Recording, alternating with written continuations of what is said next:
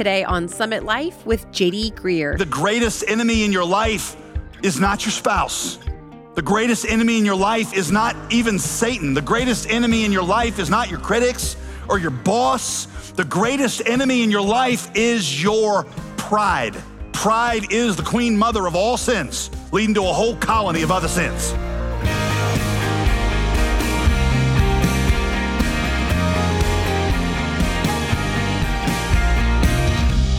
Monday, and thanks for joining us again today on Summit Life with Pastor JD Greear. As always, I'm your host, Molly Vidovich, and I hope you're ready for another great week of biblical teaching here on the program. So let me ask Have you ever wondered how much goodness God can bring about in your life? The reason I mention it is that many of us aren't even sure that any goodness is possible. Pastor JD Greear tackles that question today as he examines the sufferings of the Apostle Paul and more importantly, God's goodness through his suffering in today's brand new teaching called Goodness in Me. He's continuing our teaching series in Psalm 23, so if you've missed any part of it and would like to catch up, you can always do that free of charge at jdgreear.com. But for now, open your Bible to Psalm 23 and let's join Pastor JD for this important teaching. Psalm 23, if you got your Bibles with you this weekend, and I hope that you brought them, here is something I have observed as a pastor, and that is a lot of people quit following Jesus uh, like shortly after high school or out of college. And for a lot of them, it's because they asked God to do something that to them seemed perfectly reasonable, but when God didn't do it, they wondered if God was even there or if he was there, what the point of this whole church thing was because they just could not understand why a good and loving God would not do what they had asked. They even, you know, up their game, up their religious game when they asked God. They started, you know, getting more consistent in church and started praying every night, um, even started giving. But after a few weeks or months of doing this and nothing happened, nothing changing, they started thinking things like, well, you know, what's wrong with me? And that turned into, God, what's wrong with you? And that turned into, God, are you even there? And then it turned into even if you are there, I'm not sure that all this religious effort is really worth it. For some, that happened in a more dramatic kind of, you know, I'm not going back to church anymore kind of moment. For others of you, in fact, for more of you, it was kind of a slow fade. Church became less and less of a priority until one day you just looked up and realized that you hadn't been to church in six months and you're not really sure what you believe anymore. Believe it or not, Psalm 23 was written to people in those circumstances. Scholars, I told you, believe that David wrote this psalm at one of the lowest points in his life. David was on the run in the wilderness. He felt betrayed and misunderstood. It, those who were closest to him had let him down, and some had outright stabbed him in the back. Things had not worked out the way that, that they were supposed to. And that was after David had done everything right. Maybe that's where you are this weekend joblessness, divorce, a miscarriage, betrayal by a friend. In the midst of all of this ugliness, David wrote the most beautiful psalm. Y'all, this psalm is not sentimental. It's not sentimental. It is a gritty wrestling with, with what it means for God to be good in the midst of real deep disappointment. What we've called this series Goodness in the Middle. And the idea is that, is that a lot of us have no problem believing that God was good in the past. You know, he died on the cross for us and paid for our sins. And so he's good over there. And we also believe that he's going to be good in the future. One day we're going to go to heaven. He's going to wipe away every tear. And so he's going to be good there. But it, it's, it's right now. It's right here in the middle that we struggle to believe in God's goodness. It's hard to reconcile God's goodness with what we are experiencing right now. Psalm 23, I told you, has three basic ideas. The first is that the presence of the shepherd is our life, our joy, our safety, and our fulfillment. That was what we looked at the first week. The Lord, uh, David says, The Lord is my shepherd. I have no needs. He said that, I showed you, not because he had no needs. In fact, when you look at his life at the time, it looked like he had a lot of needs. But David knew that if the shepherd was close by, then he was good. And so he said, If I got the shepherd, I'm good. If the shepherd is close by, my soul can be at rest. And we use the story of Job to illustrate that, how Job came to that point. It's what we call the level three faith, the faith of sufficiency. If I have the shepherd, I'm good. The second point that we looked at was that God is always good, But a lot of times, the arc of his goodness is longer than we typically expect, and certainly longer than we desire.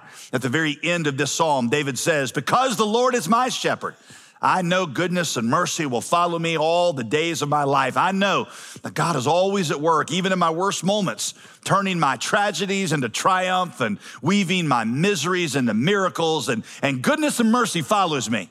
And a lot of us are like, I want to believe that. I want to believe that, but but if I'm going to say that goodness and mercy are following me all my days, I mean, for goodness sake, how far back there are they? Because yeah, I can't see any goodness and mercy coming out of that mess. And the answer is that God is always good, but that the arc of his goodness is longer than we, we usually expect. And, and there we use the story of Joseph. Joseph had to wait a long time to see how all the chaos and tragedy of his life were being used by God to produce something good. The same I explained is true for you. God is always good, even though the arc of his goodness is longer than you usually expect. Every single saint of God experiences that. Our third major point, which is what we're going to look at today, is that God uses these times of waiting to work good in us. He uses the times of waiting to work good in us. Before we unpack this truth, you just got super comfortable sitting down. But this is our last week in Psalm 23, so I know you're comfortable, but could we all just stand and read Psalm 23 together? Everybody stand up. Here we go. Psalm 23. Let's read. The Lord is my shepherd. I shall not want. He makes me lie down in green pastures. He leads me beside still waters. He restores my soul. He leads me in paths of righteousness for his name's sake. Even though I walk through the valley of the shadow of death, I will fear no evil, for you are with me. Your rod and your staff, they comfort me. You prepare a table before me in the presence of my enemies. You anoint my head with oil, my cup overflows.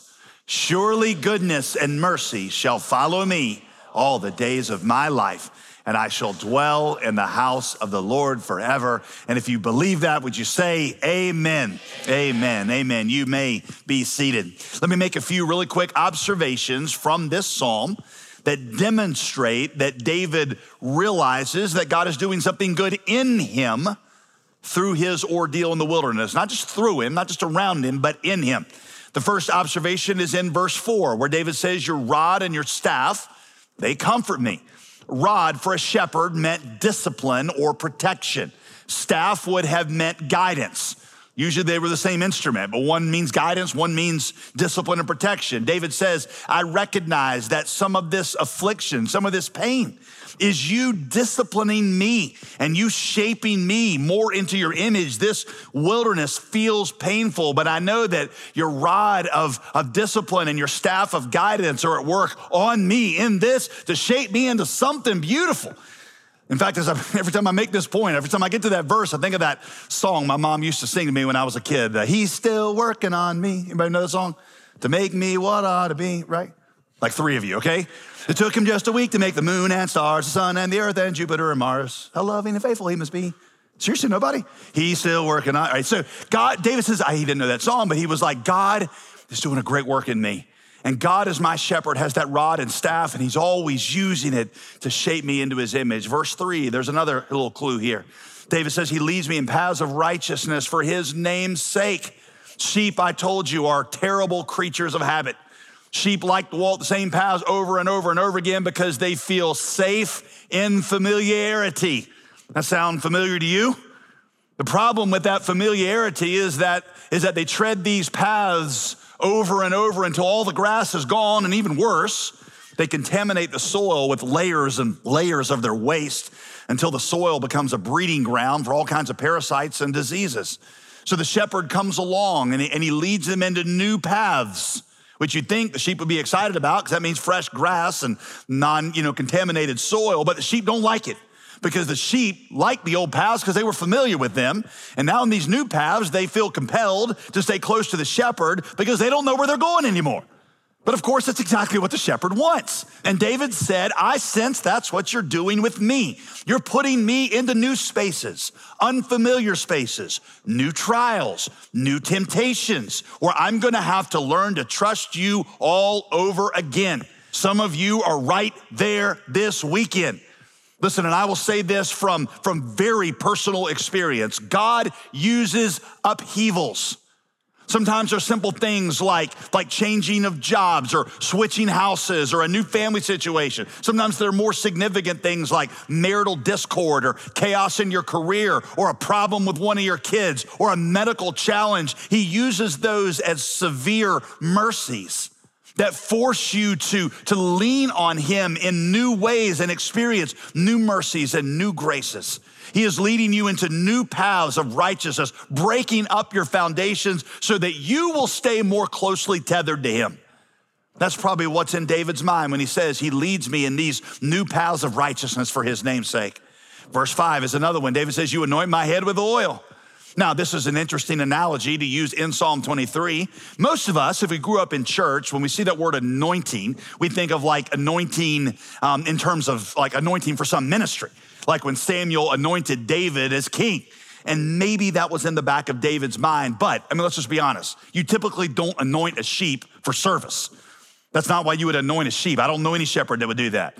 Phillip Keller, who wrote the book A Shepherd Looks at Psalm 23, that I've referenced a few times in this series, he says that shepherds anoint sheep's heads with oil for three different reasons. He said, first of all, in the ancient days, when flies and gnats and mosquitoes were bothering the sheep, would drive poor sheep crazy, and so they'd put oil on their heads because oil acted like a repellent. Second, when the sheep broke out with some skin disease, a lot of times that took place on their head. And so oil worked like a medicine that would keep that disease from spreading. Third, and this is probably the best one, during mating season, the rams, the male sheep, would battle to establish dominance by butting heads. You've probably seen this on the National Geographic channel. It's quite dramatic. They really give each other a good whack. These rams can, in that process, get maimed and die. So the shepherd would anoint their head with oil so they would just kind of slide off of each other. By the way, some of y'all ought to try this. Parents with your middle school age boys, it just might work, okay? Something in this sermon for everybody. Oil in the Bible almost always represents the Spirit. And Phillip Keller says he believes that David is referring to how God, in the midst of trials and temptations, pours out his Spirit on us in an unusual way. He'll give us peace in the midst of all of our pestering little worries and niggling anxieties. He will fill us with the Spirit to be able to fight against the contagion of worldliness and the sin that is growing around us or in our hearts. Yes, we are in temptation, but God God is faithful to make a way of escape, and He does that by the Spirit. You're listening to Summit Life with JD Greear. For more information about this ministry, visit jdgreear.com. This month, we want to say a special thank you to an incredible group of people, our gospel partners. Every day, when you listen to biblical teaching on Summit Life, or read one of our daily devotionals, or peruse an article on Pastor JD's blog, you have a gospel partner to thank because their support fuels every part of this ministry. Our gospel partners do exactly what the name suggests. They partner with us financially each month. And because of their giving, we are able to faithfully use those resources to spread the gospel as far and as wide as we possibly can and help equip others to do the same. If you've been blessed by Summit Life or any other part of this ministry, I want to invite you to consider becoming a gospel partner today. You can do that by calling us at 866 335 5220 or by visiting jdgreear.com. Thanks for being with us. Now, let's get back to today's teaching. Once again, here's Pastor JD. Thirdly, he pours out his love on us so that we can forgive and be patient with others like he is. David says, in the midst of all this trial, God is doing good in me by pouring his spirit out into me. One more, verse five, David says, My cup overflows. David said, God used this time in the wilderness to force me to soak more in him like a sponge going into water. And the more I became filled up with Him, the more I just became a blessing to others. Because when I'm filled up with Jesus and life squeezes me, what comes out of me is Jesus. And that's a blessing to others. David says, My cup is not only full now, my cup overflows. And that was only going to happen by learning to lean more on Jesus during the hard times. The point I'm trying to make in these observations is that David is clearly aware that God is doing a good work in him during his time of wilderness. God uses the times of our waiting to work good in us. Now, I want you to say goodbye to Psalm 23 for the morning, and I want you to scoot over to 2 Corinthians 12 in the New Testament. Because I want to show you in 2 Corinthians 12 how Paul experienced these same realities. Paul did not quote Psalm 23 verbatim in this passage, but you can see Paul wrestling with the same concepts. And of course, Paul would have known this psalm by heart. And so he's wrestling with the ideas of Psalm 23 in 2 Corinthians 12. 2 Corinthians 12, 7, okay? There in your Bible. As always, if you don't have your Bible, begrudgingly, I will put it on the screen for you. I say begrudgingly because I'm telling y'all, I feel like I'm enabling the bad habit of you not bringing your Bibles to church.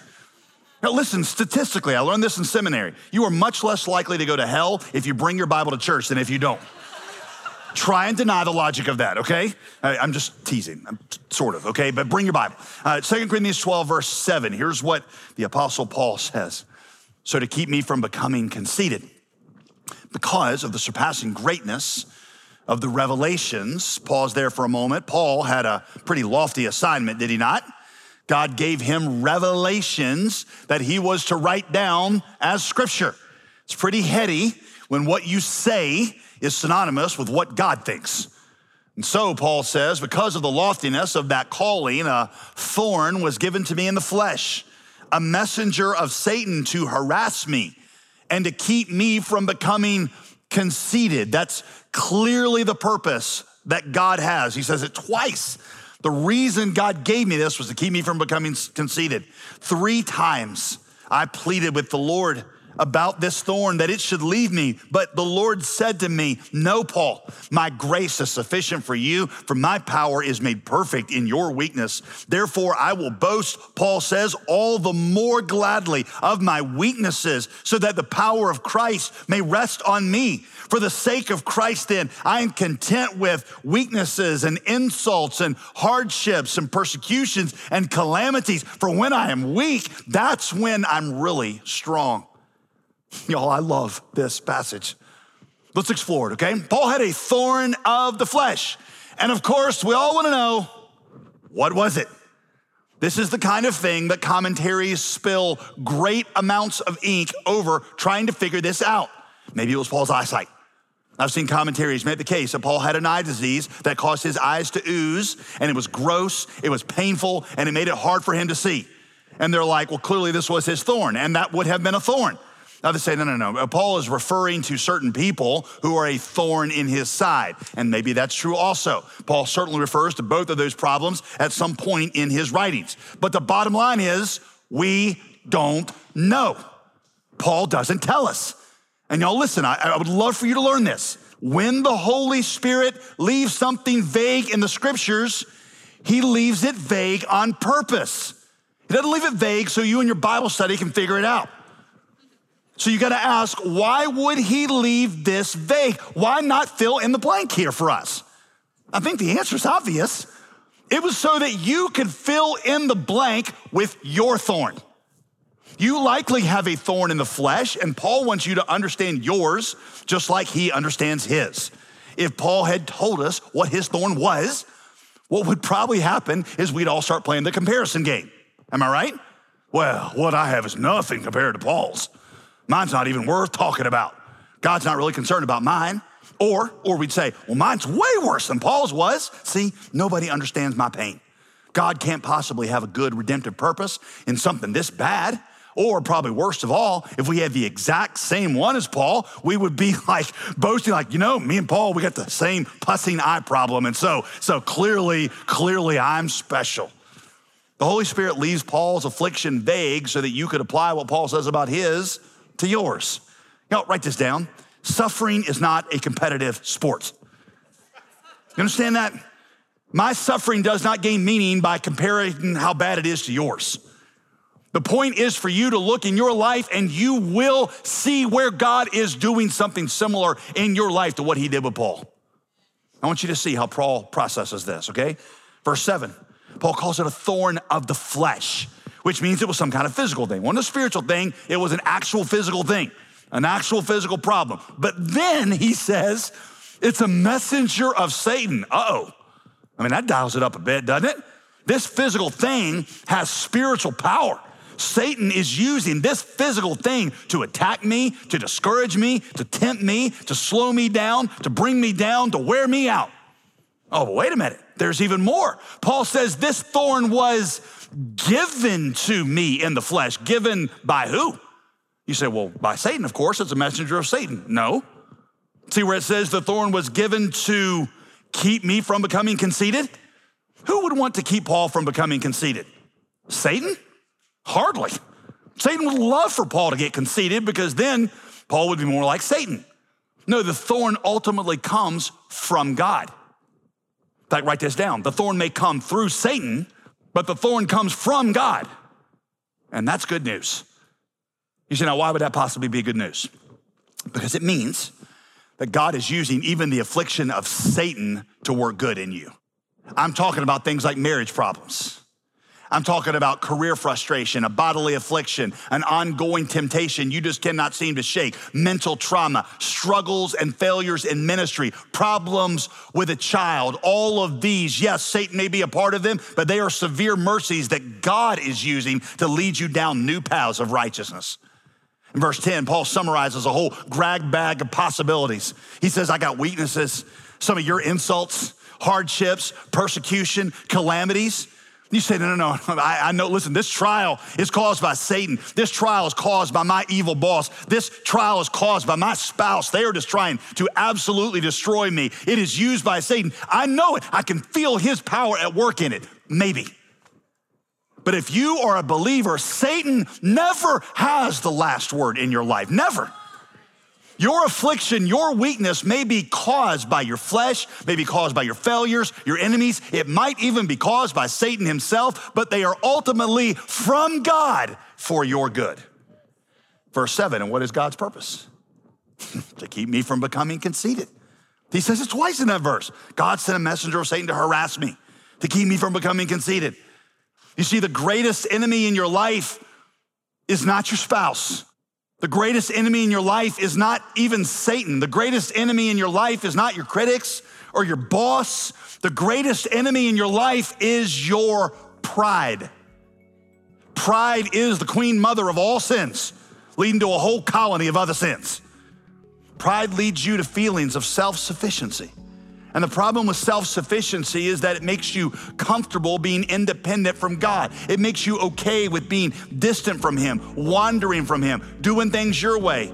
If you're proud, you won't be often in prayer. You won't be presenting your needs to God. You won't fast that much because you're just not desperate to know His will. You're not like Moses who would say, God, I'm not going to go anywhere with any kind of success if you're not going to go with me.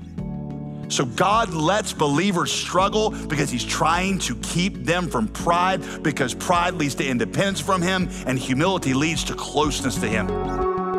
Do you feel like you have a thorn in your flesh? Some kind of burden that stays with you? What a powerful reminder today of God's goodness through it all. And by the way, our team would be honored to be praying for you. Either give us a call or reach out through jdgreear.com. Pastor JD, we've been talking about our gospel partners all month long.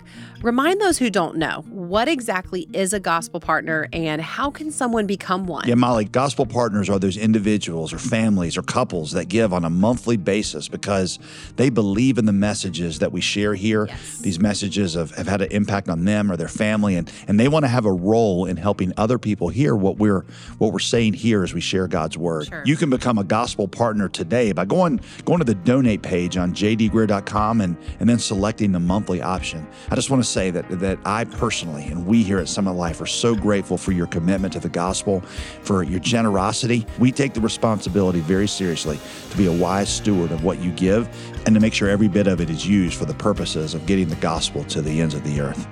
We'd be honored to have you join the Gospel Partner team today. And when you do, we'll send you a copy of our latest monthly featured resource, an eight part study in Psalm 23 that shares a name with our current teaching series, Goodness in the Middle.